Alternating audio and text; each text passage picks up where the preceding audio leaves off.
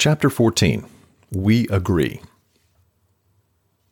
David made his way back to the office and started to dig through the pile of work in front of him.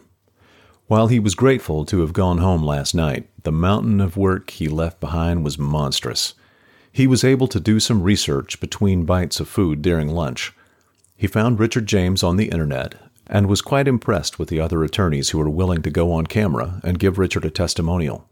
He was also intrigued that Richard put the fact that he was a Christian right on his website. David was always taught to leave religion and politics out of business, but here was Richard leading with his faith. It made David feel a little more confident in Richard's values. The day marched on. He texted Jen to see if she was okay with him working later today so that he could catch up. Surprisingly, she seemed understanding, but she said not to make it too late because she wanted to talk about Richard James. Six o'clock came and went, and it wasn't until a little after eight that David finally called it a night. As he was leaving his office complex, he couldn't help but think about Simon and the firm he built, and how badly Richard wanted him to create the same thing. When he got home, Jen was on the back patio, rocking in a chair, reading a book, and listening to music. The kids were in bed, so David went in to give them a kiss goodnight before going out to see Jen. Long day? Jen said. Not too bad. I've had worse. But I got caught up on a ton of work. Thanks for understanding, Jen.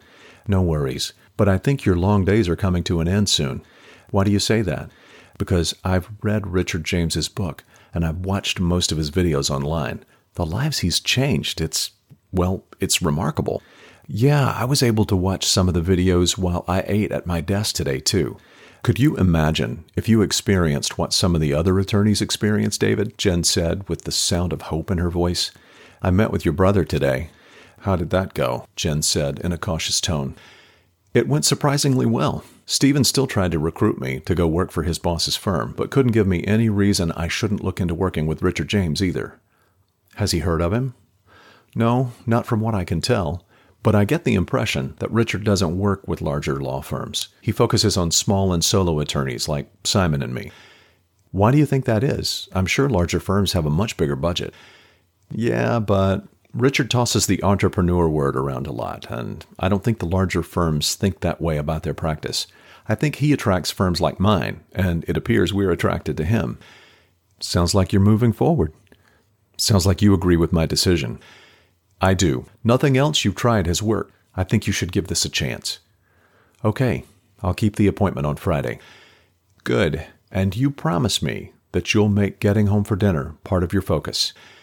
Yes, and you promise that if I have to do a little work at home after having dinner and putting the kids down, that you're going to be okay with that. I do. Do you have work to do tonight? I don't. Well, the kids are in bed, and this might be the last night you don't have homework in a while, Jen said, with a playful look on her face as she played with the hem of her skirt. You thinking what I'm thinking? If you think we should work on the family jigsaw puzzle, then yes, Jen said playfully. Uh, I was thinking more along the lines of Twister. They both laughed, and Jen leaned in and gave David a romantic kiss and whispered in his ear, Let's go play Twister.